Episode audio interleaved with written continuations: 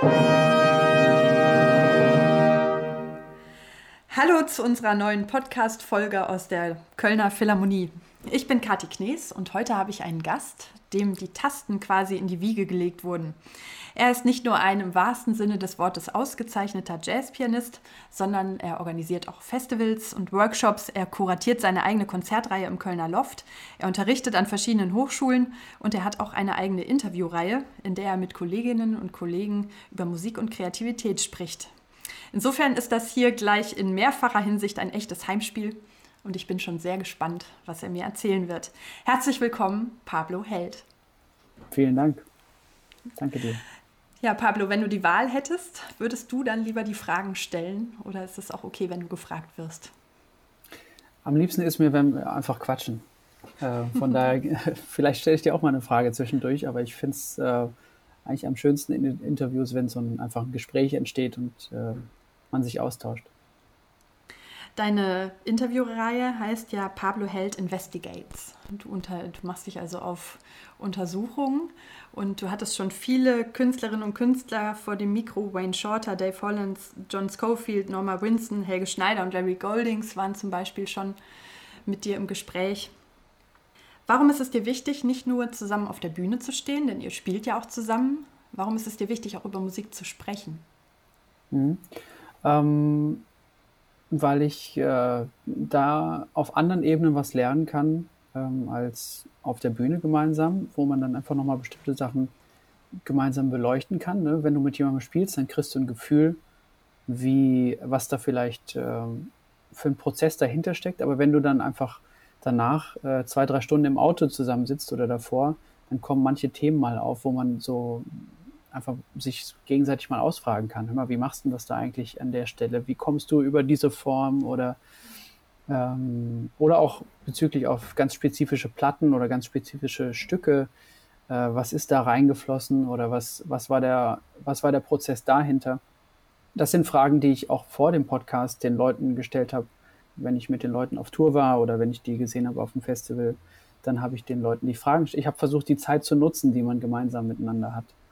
Und der Podcast ist letztendlich meine Ausrede, das jetzt äh, noch mehr zu machen und dafür auch ähm, das auch mit anderen Menschen zu teilen, was für mich total schön ist, weil äh, es war so ein bisschen so, dass ich äh, mir so vorgestellt habe, wenn jetzt meine Helden Chick Corea und Herbie Hancock zum Beispiel gemeinsam auf Duo-Tournee sind, dann reden die doch wahrscheinlich nicht die ganze Zeit über Autos oder äh, Politik oder so, sondern die fragen sich vielleicht auch mal aus über sag mal, wie machst du das da eigentlich? Oder ich habe dich da gestern was spielen hören, das habe ich irgendwie noch nie von dir gehört. All diese Art von Gespräche, wo ich total gerne Mäuschen spielen würde, es aber nicht kann, weil ich nicht in dieser Band spiele. Also musste ich Situationen schaffen, in denen ich quasi mit diesen Menschen alleine sein kann, um eben äh, meine, meinen Wissensdurst zu stillen. Und äh, ich genieße das total, das zu machen. Lernst du deine Helden dann auch nochmal ganz anders kennen? Also entdeckst du Seiten, die du vorher vielleicht gar nicht vermutet hättest? Mhm, ja, klar. Der, der eine ist irgendwie unsicherer, als man erwartet hat oder selbstkritischer, als man erwartet hat und der andere äh, ist, ist dann vielleicht, ähm, wie soll ich sagen, da läuft das Ganze so unterbewusst ab, dass er vielleicht gar nicht weiß, was er da macht in, auf eine bestimmte Art und Weise. Natürlich weiß jeder irgendwie, was man macht, wenn man am Instrument ist, aber es gibt auch Leute, die dann so im positiven Sinne verloren sind, dass, dass das letztendlich gar nicht so ein, ja, oder dass es einfach ein hauptsächlich unterbewusster Prozess ist, was natürlich erstrebenswert ist. Aber dann manchmal im Interview auch, wenn dann einfach immer die Antwort kommt, ja, ich muss halt irgendwie so im Flow sein oder mal schauen, was kommt und so, äh, ist dann auch interessant, weil man vielleicht was anderes erwartet. Also es ist eigentlich, ähm, manchmal bestätigen sich Vermutungen und manchmal ist man auch sehr erstaunt, was, was sich so auftut. Aber ich glaube, es gehört halt auch eine gewisse Portion Mut dazu, sich darauf so einzulassen. Ne? Also man hat so einen gewissen Plan, man ist vorbereitet. Letztendlich finde ich, ist es ja auch auf eine Art, wenn man ein Interview vorbereitet. Also ich habe gestern gelesen, dass äh, ein australischer Journalist, der hat sich auf das Interview mit Adele nicht vorbereitet und als sie dann mitbekommen hat, dass er nicht mal ihr Album angehört hatte vor dem Gespräch, da ist sie einfach aufgestanden ja, und gegangen. Peinlich. Also ne, so ein Stück weit bereitet man sich ja auch vor, aber dieses dann loslassen, sich frei machen, sich wirklich darauf einlassen, gehört einfach ja ein Stück Mut dazu, egal ob das jetzt in einem Gespräch ist oder beim Ja. Spielen. Ja, genau. Aber es, ähm, es führt mich immer wieder dahin zurück, dass oftmals stellt man sich äh, nicht dumm, sondern so klug, habe ich das Gefühl. äh, dass man in, dass man, ne, zum Beispiel gestern hatten wir Clank Festival und äh, äh, Mark Copeland hat gespielt und ich kenne Mark Copeland sehr gut und ich weiß, wie er spielt, sage ich jetzt so. Ne? Aber wenn ich wirklich wüsste, wie er spielt, dann könnte ich es ja vielleicht auch. weißt du, was ich meine? Das heißt, wenn ich das nicht weiß, dann müsste ich ja eigentlich Fragen haben. Also das heißt, man muss sich manchmal extra ein bisschen dumm stellen oder eher wieder auf Null stellen, weil man zu schnell sagt, ja, ich weiß ja, wie der spielt oder ich kenne mich ja aus oder ich weiß etwas. Aber wenn man dann wirklich sagt, ja, wenn ich wirklich es wüsste, dann bräuchte ich ja gar nicht hier zu sein, weil dann wüsste ich ja, wie das Konzert wird. Oder dann wüsste ich ja, welcher, was er da mit den Akkorden macht. Das heißt, nochmal einen Schritt zurückgehen und zu sagen, okay, was machst du denn da wirklich? Kannst du mir das vielleicht nochmal sagen? Wenn ich das, die, diese, dieses, diese Art der, ähm, des Bewusstseins habe, dann habe ich tausend Fragen. Dann müsste eigentlich jeder tausend Fragen haben, weil niemand weiß alles. Und niemand weiß auch alles über eine Person. Das heißt, äh, es ist eigentlich ziemlich leicht, sich zu jemandem hinzustellen und zu sagen, sag mal, wie machst du das eigentlich? Ich weiß es nämlich eigentlich nicht. Ne? Ja, man, man zeigt sich ja halt auch selber so ein bisschen. Ne? Man, man offenbart ja eben, wenn man zugibt, dass man Fragen hat, dann äh, gibt man ja zu, dass man nicht alles weiß. Genau, und aber wenn wir das nicht machen, dann kommen wir nicht weiter. Ne? Weil wenn man immer sagt, ja, ich kenne das, ich kenne das Restaurant, ich kenne ich kenn den Film oder ich kenne ich kenn das und das, dann, ähm, dann lassen wir uns nicht mehr ein auf die Sachen und dann, dann äh, sind wir alle, haben alle ein unfassbar gefährliches Halbwissen von allem und keiner ist mehr Spezialist oder keiner ist mehr, ähm, keiner wagt auch, sich auf was wirklich einzulassen. Und hm. ähm, in diesem Buch von Harari, eine kurze Geschichte über die Menschheit, hat er geschrieben, das fand ich total interessant. Es war eigentlich, da waren, sind so viele Fakten in diesem Buch und alle habe ich vergessen. Aber der wichtigste Satz für mich war die, äh, war der, dass äh, die wichtigsten Entdeckungen der Menschheit waren äh, entstanden, weil durch das Eingeständnis der eigenen Unwissenheit. Hm. Das heißt, sich cool hinzustellen und sagen, ja, ich weiß Bescheid, ich weiß genau, wie es geht, ist total doof. Aber wenn man quasi sagt, nee, ich weiß es nicht, ich weiß es wirklich nicht, ich brauche Hilfe, ab da passieren dann Sachen so. Ist die Erde wirklich eine Scheibe? Oder wissen wir, wo Indien ist? Und hm. im Prozess dabei finden wir dann ganz andere Sachen raus. Aber erstmal, weil man was anzweifelt oder weil man zugibt, dass man es vielleicht wirklich nicht wissen kann. Hm. Ja, eigentlich wie Kinder, oder? Also die trauen sich das ja noch zuzugeben, die, dass genau. sie viele Fragen haben. Absolut, ja. Du hast ja selber Kinder. Würdest du sagen, dass mhm. du auch anders spielst, seitdem du Vater bist? Absolut, ja. Inwiefern denn? Das ist die wichtigste Erfahrung meines Lebens und die, die größte Inspiration und anhaltende Inspiration. Also jeden Tag bin ich von denen inspiriert, wie die auf Situationen reagieren und wie die spielen. Ne, wir sagen ja auch, ich spiele Klavier und oftmals ist es viel zu äh, akademisch oder, oder in Anführungsstrichen erwachsen, wie wir spielen und vergessen eigentlich, wie spielen Kinder. Das heißt, wenn ich meinen Kindern beim Lego-Spielen zuschaue, zum Beispiel meinen Sohn, wenn wir die Großeltern besuchen, dann wird immer nur eine kleine Lego-Schachtel mitgenommen. Und dann kann ich beobachten, wie er in den äh, ein, zwei Wochen, wo wir dann dort sind, immer wieder neue Sachen aus demselben Lego-Bausatz baut. Und das ist für mich eine wahnsinnige Inspiration für äh, musikalische Situationen, in denen man mit wenig Material letztendlich mal immer wieder auf neue Ideen kommen kann. Und oftmals auch da stoppt man sich zu sehr, weil man meint, etwas analysiert zu haben und dann etwas eingeordnet zu haben. Aber wenn man das musikalische Material betrachtet wie ein Kind, dann sind die Möglichkeiten endlos in der, der Betrachtung dessen, finde ich. Und wenn ich sie beim Malen betrachte, meine Tochter beim Malen oder beim Tanzen oder was auch immer, also das sind einfach die wichtigsten Einflüsse. Als ich früher selber an der Hochschule war, und euch Jazzer quasi so mitbekommen habe, die Seite an Seite mhm. mit uns da irgendwie in dem einen, in dem Gebäude studiert haben, da habe ich immer das so ein bisschen beneidet, weil ich dachte, ihr seid so nah dran an der Musik und am Komponieren, am Improvisieren. Ihr habt da so, ihr, habt, ihr seid irgendwie mutiger als mhm. wir Klassiker. Und als du das gerade gesagt hast mit deinen Kindern, dass das so eine Inspirationsquelle für dich ist, wie, wie intuitiv die mit, mit so Lego-Steinen umgehen oder mit Malen und dass das für dich so eine Inspiration ist. Da hat mich das daran erinnert, dass ich damals auch schon das so empfunden habe, dass ähm, man als Jazzmusiker vielleicht irgendwie noch ein Stück weit näher an der Musik drin ist, weil man so die Musik auf eine Art durch das Selbstkomponieren und das Improvisieren, was ja auch so frei mit der Musik umgehen so mit sich bringt, dass ihr so ein ganz nahes Verhältnis zur Musik habt. Würdest du das auch so sagen, dass ihr auf eine Art mutiger sein müsst als ein klassischer Musiker? Ich würde niemals den Mut haben, ein Klavierkonzert von Rachmaninow, Ravel oder Mozart oder was aufzuführen. Selbst der Gedanke daran, da habe ich Angst. Von daher, ich würde das gern zurückgeben und auch, äh, dass die Bewunderung der Studierenden äh, von der klassischen Seite ist von uns auch, von unserer Seite auch total groß gewesen oder ist bestimmt jetzt auch immer noch groß, weil ich hatte da absoluten Respekt vor, vor dieser Tradition der Historie und auch diesen, diesen total, aus meiner Sicht dann wiederum, nahen Umgang mit der Musik und den verschiedenen Komponisten, den wir in der Form so nicht haben. Das heißt, ähm, man denkt immer so ein bisschen über die anderen, aha, die haben es irgendwie besser oder die machen es irgendwie, die machen es einfach oder was.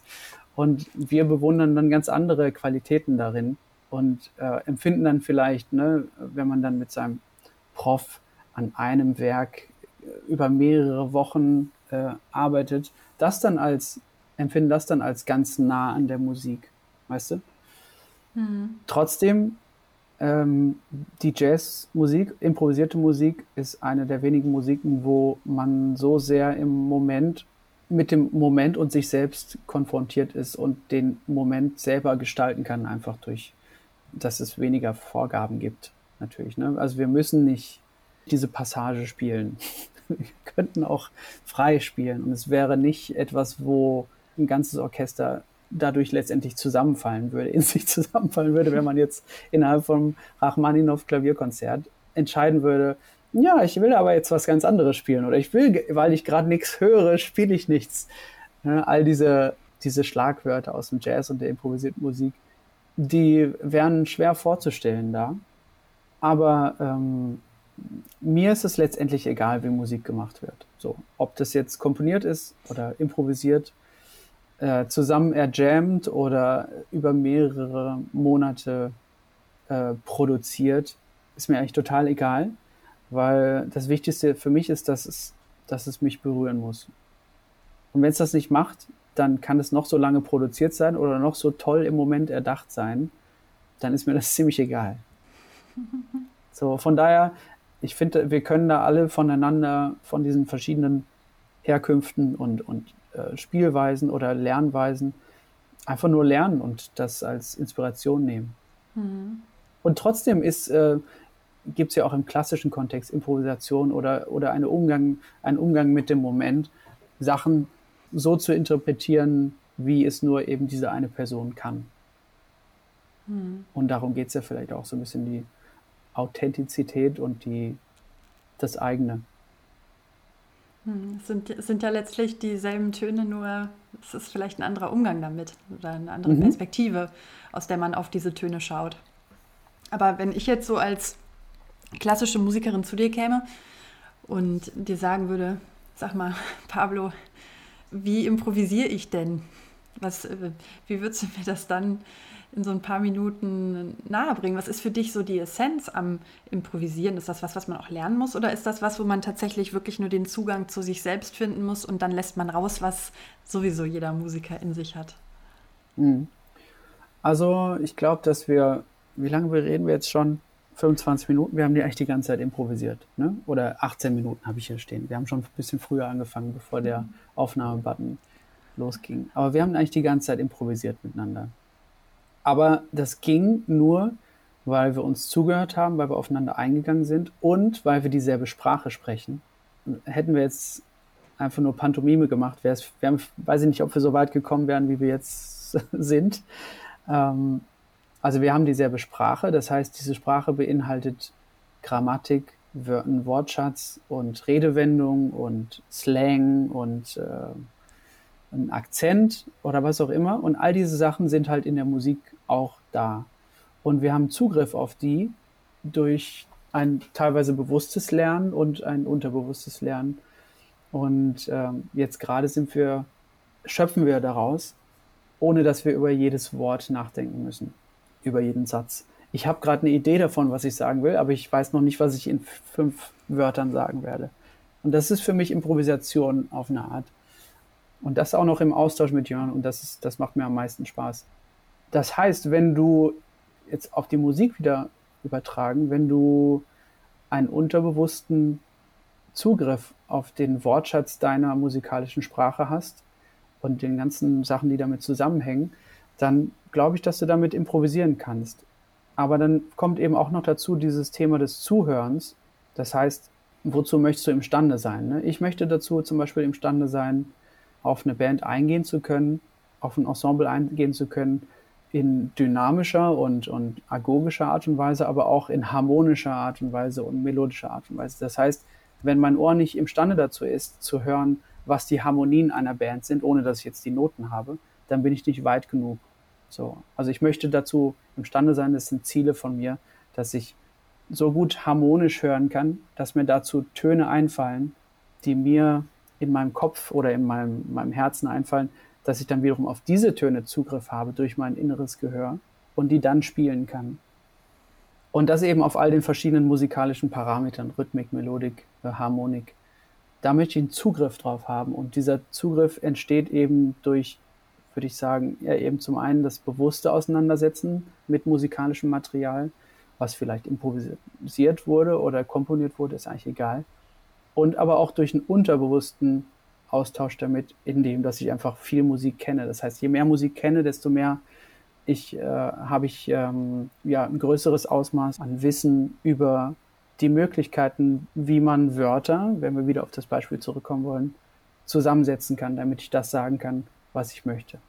Guck mal, und das wusste ich zum Beispiel vor einer Minute jetzt nicht, wie ich jetzt zu diesem Punkt komme. Aber es ging irgendwie. Ich glaube, ich bin bei einem Punkt angekommen. Es ist ja auch beim Sprechen manchmal so, dass man, wenn man was gefragt wird und dann antwortet, ähm, und also wirklich sich auf die Frage einlässt und dann antwortet, dass man auch selber manchmal erst, während man antwortet, merkt, was man tatsächlich wirklich dazu denkt, oder? Wenn ja, das war jetzt gerade so ein Moment. Das war jetzt gerade so ein Moment. Aber äh, es kommt eigentlich ähm, noch simpler als die Antwort oder viel simpler als die Antwort äh, die ich gerade gegeben habe, wäre für mich, wenn du sagst, was ist Improvisation oder wo kann ich das lernen, ist es eigentlich für mich so wie mit allen Sachen. Du willst was wissen, dann musst du da hingehen oder da dich damit auseinandersetzen, dem nahe kommen, wer oder welche Leute das am besten können. Das heißt, geh zu einem Meister oder setz dich mit einem Meister auseinander, so, ne?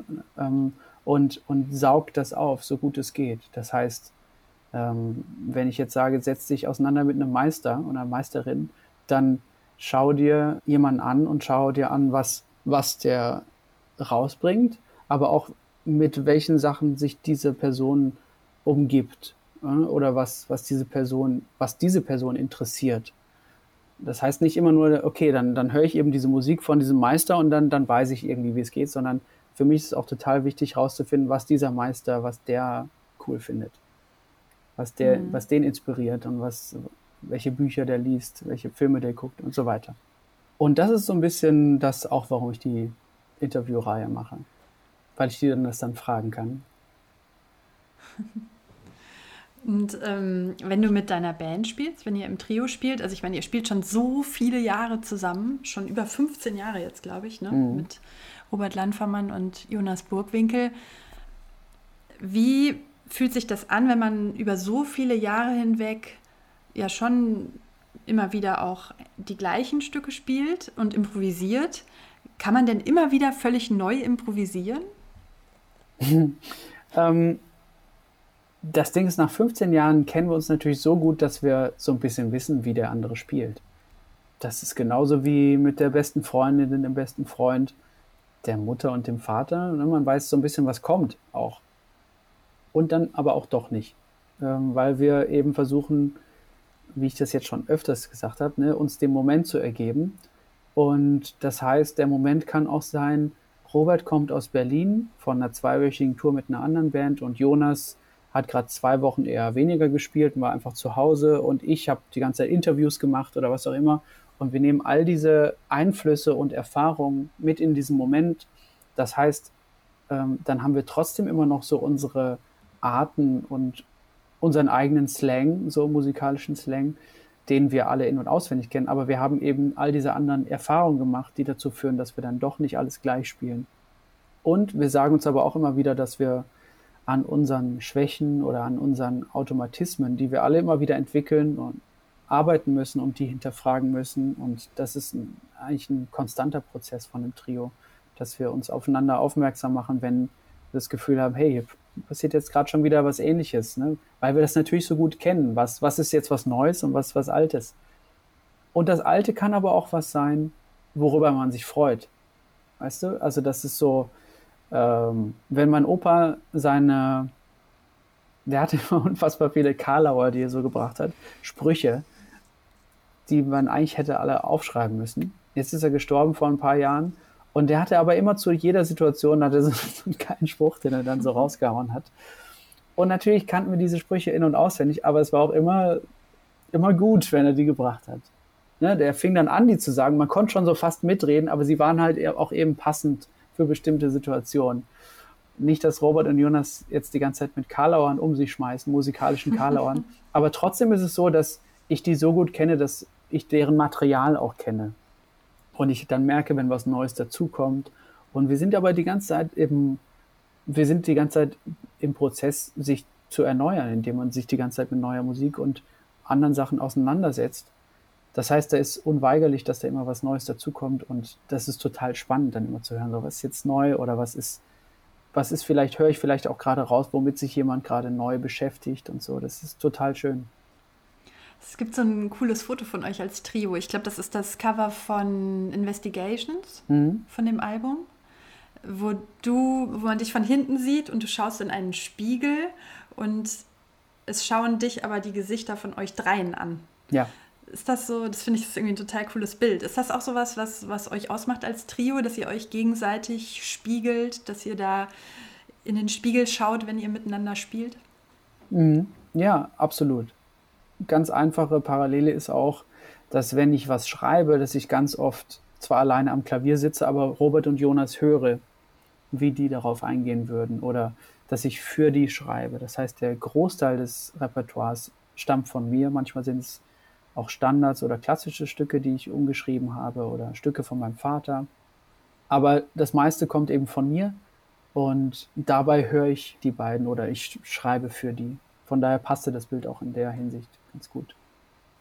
Und wie war das jetzt bei deinem Soloalbum? Da hast du die beiden dann auch immer gehört oder hast du dich hm. damals so ganz auf dich besonnen?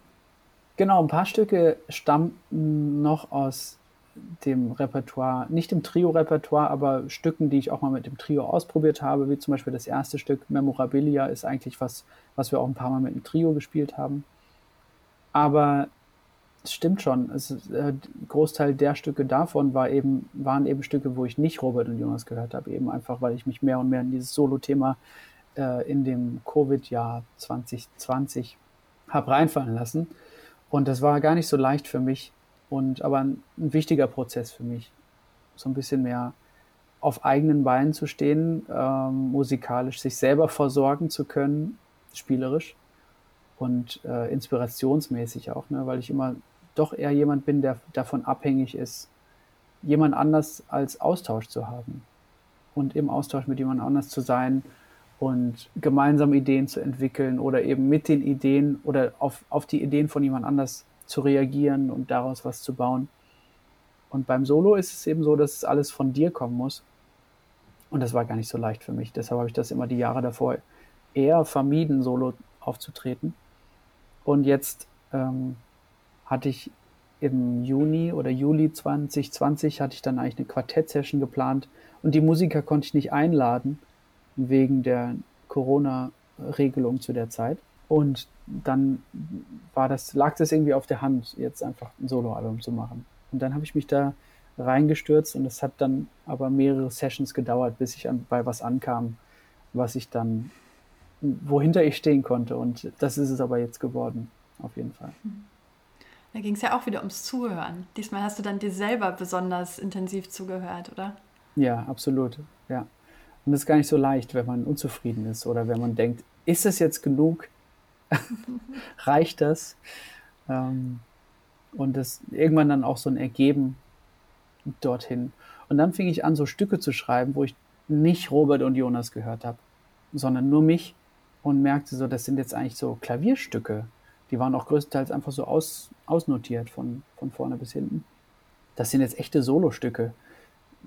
Die muss ich aufnehmen. Und dann habe ich nochmal ein Studio gebucht und bin dann nochmal ins Studio gegangen und habe drei Stücke aufgenommen, die die Platte dann für mich endlich abgerundet haben. Und dann wurde, wie man sagt, so ein Schuh draus. Und dann war es eigentlich nur noch so, lag es daran, eine gute Reihenfolge zu finden, die, die diese verschiedenen Farben dann auch sinnig miteinander verbindet, sodass es nicht so ein seltsames Potpourri ist an verschiedenen Sachen.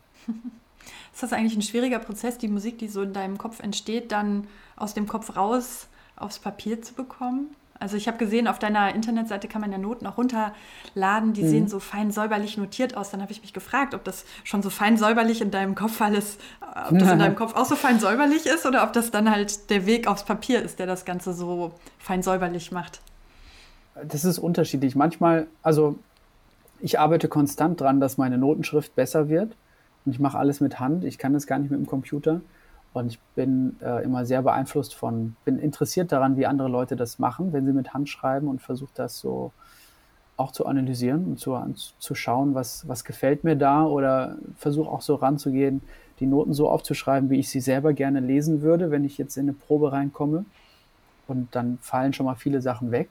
Also alles, was irgendwie dazu führt, dass man kurz die Stirn runzelt und fra sich fragt, ist das jetzt ein C oder ist das ein Cis oder ist der Takt jetzt noch so gemeint oder ist dieses durchgestrichene, ist, äh, das heißt, der Takt ist weg? All diese Sachen, äh, die werfen dann ganz schnell so äh, Notwendigkeiten auf. Das heißt, ich will alles, was, was Unruhe stiftet, leserlich, will ich weghaben und will aber trotzdem gerne so ein Bild, ist ja letztlich wirklich ein Bild, ähm, wo bei dem Spieler, der Spielerin letztendlich auch ein Gefühl für das Stück schon entsteht, bevor man eine Note eigentlich spielt. Das wäre eigentlich so mein Ansatz, das finde ich gut.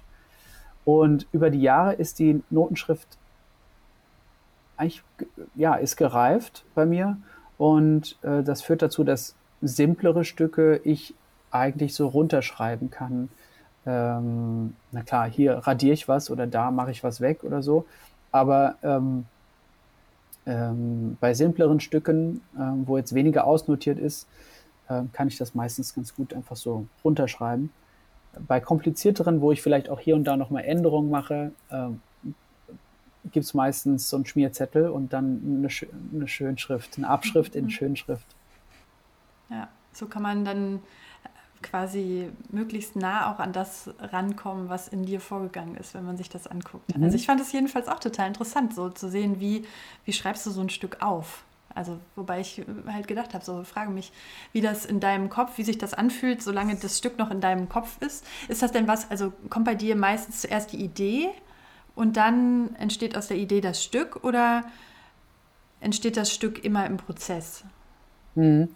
Das ist ganz unterschiedlich, aber ich habe oftmals so einen Schmierzettel-Block äh, äh, auf dem Notenpult hier, aber auf dem Flügel äh, zu Hause, wo ich immer einfach so hier, das ist die Idee von heute, die ich jetzt gerade aufschreibe.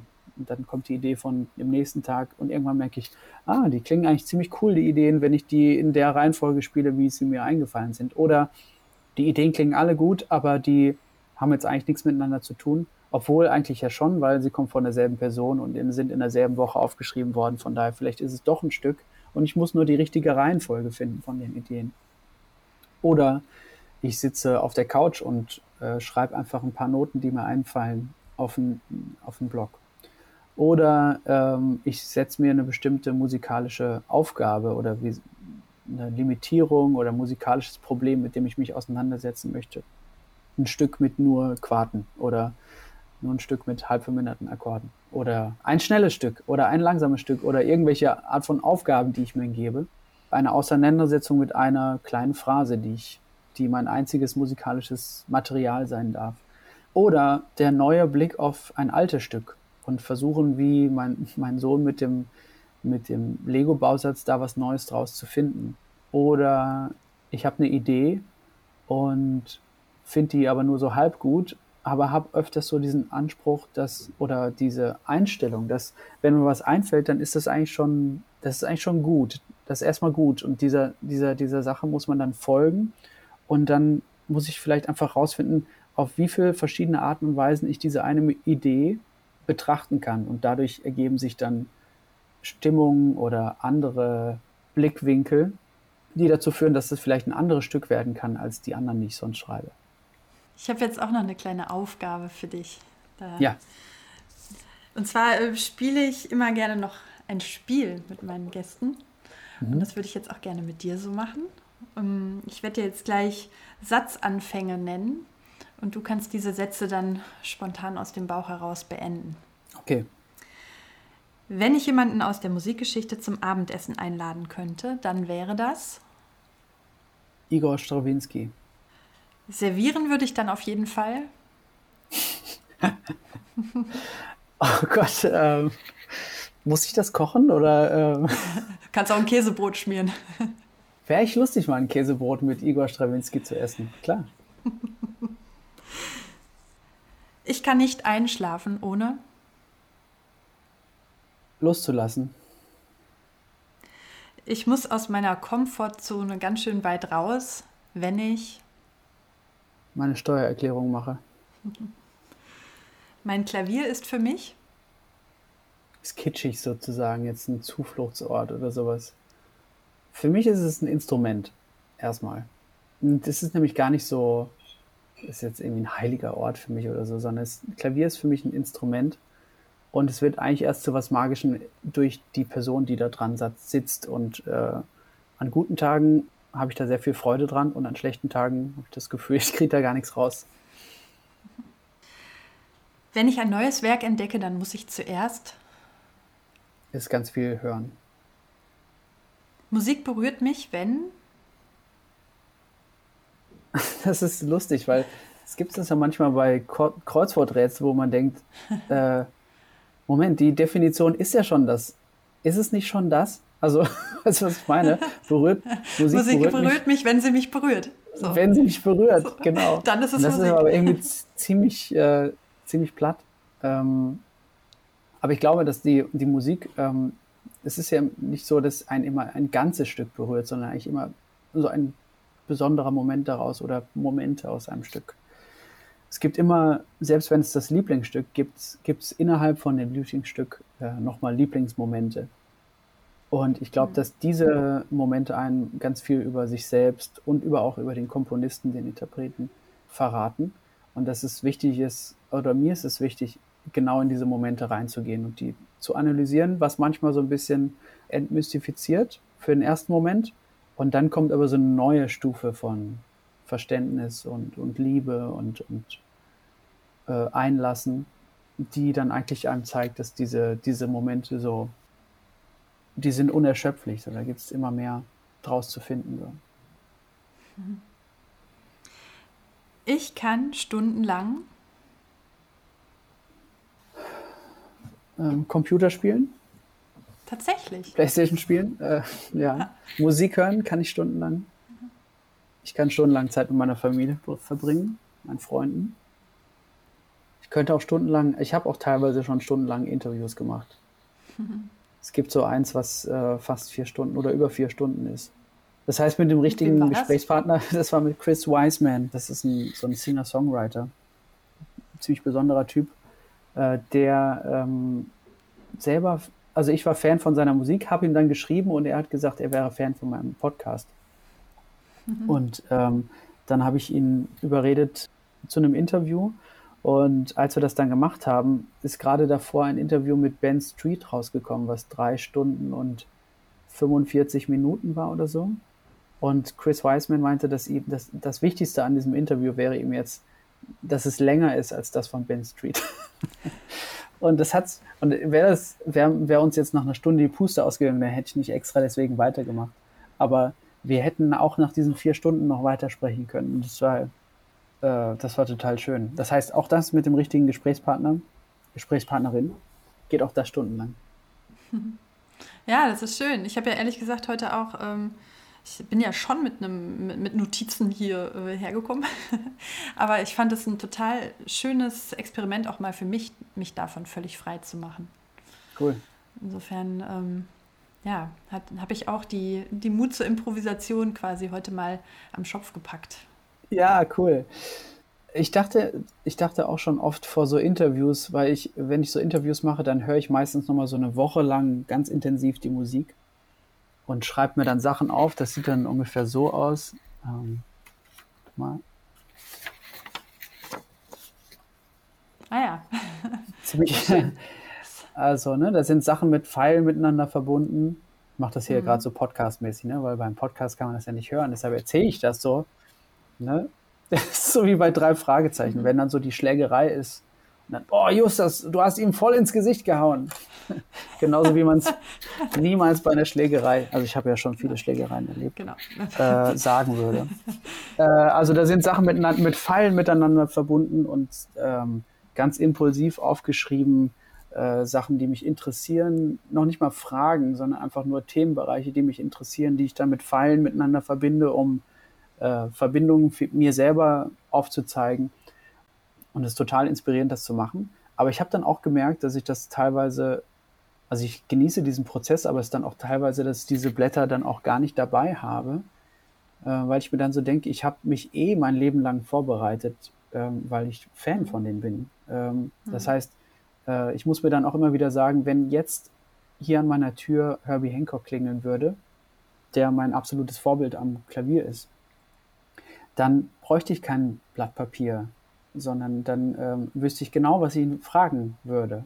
Und dann würde ich das auch, dann würde ich danach auch die nächste Frage haben und danach auch die nächste Frage.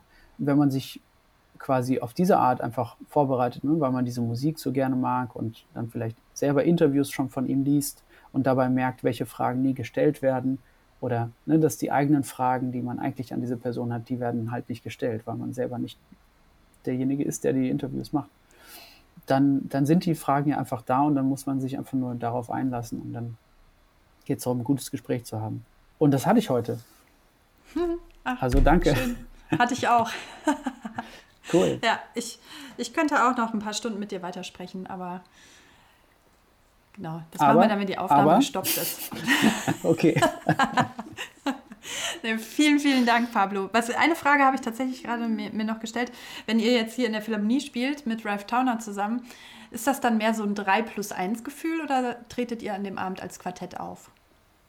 Also, das wird so, wir, ich habe auch gerade nochmal mit Ralph gesprochen. Also, es wird so sein, Ralph wird ein bisschen Solo spielen äh, und dann kommen wir dazu, zwei Stückchen spielen wir dann Quartett und dann spielen wir, weil es ja auch ein, ein Abend ist, um das Trio-Jubiläum zu feiern von 15 Jahren, werden wir ein kleines Trio-Set spielen und dann äh, hoffen wir, dass der Ralf nochmal für eine Zugabe dazukommt. Das heißt, es wird so ein bisschen Ralf Towner, Trio, ein bisschen was zusammen und ähm, es fließt alles so ineinander über. Das ist so ein bisschen die Idee. Mhm. Viel Musik und viel Zuhören. Genau, ja. Ja, herrlich. Klingt gut.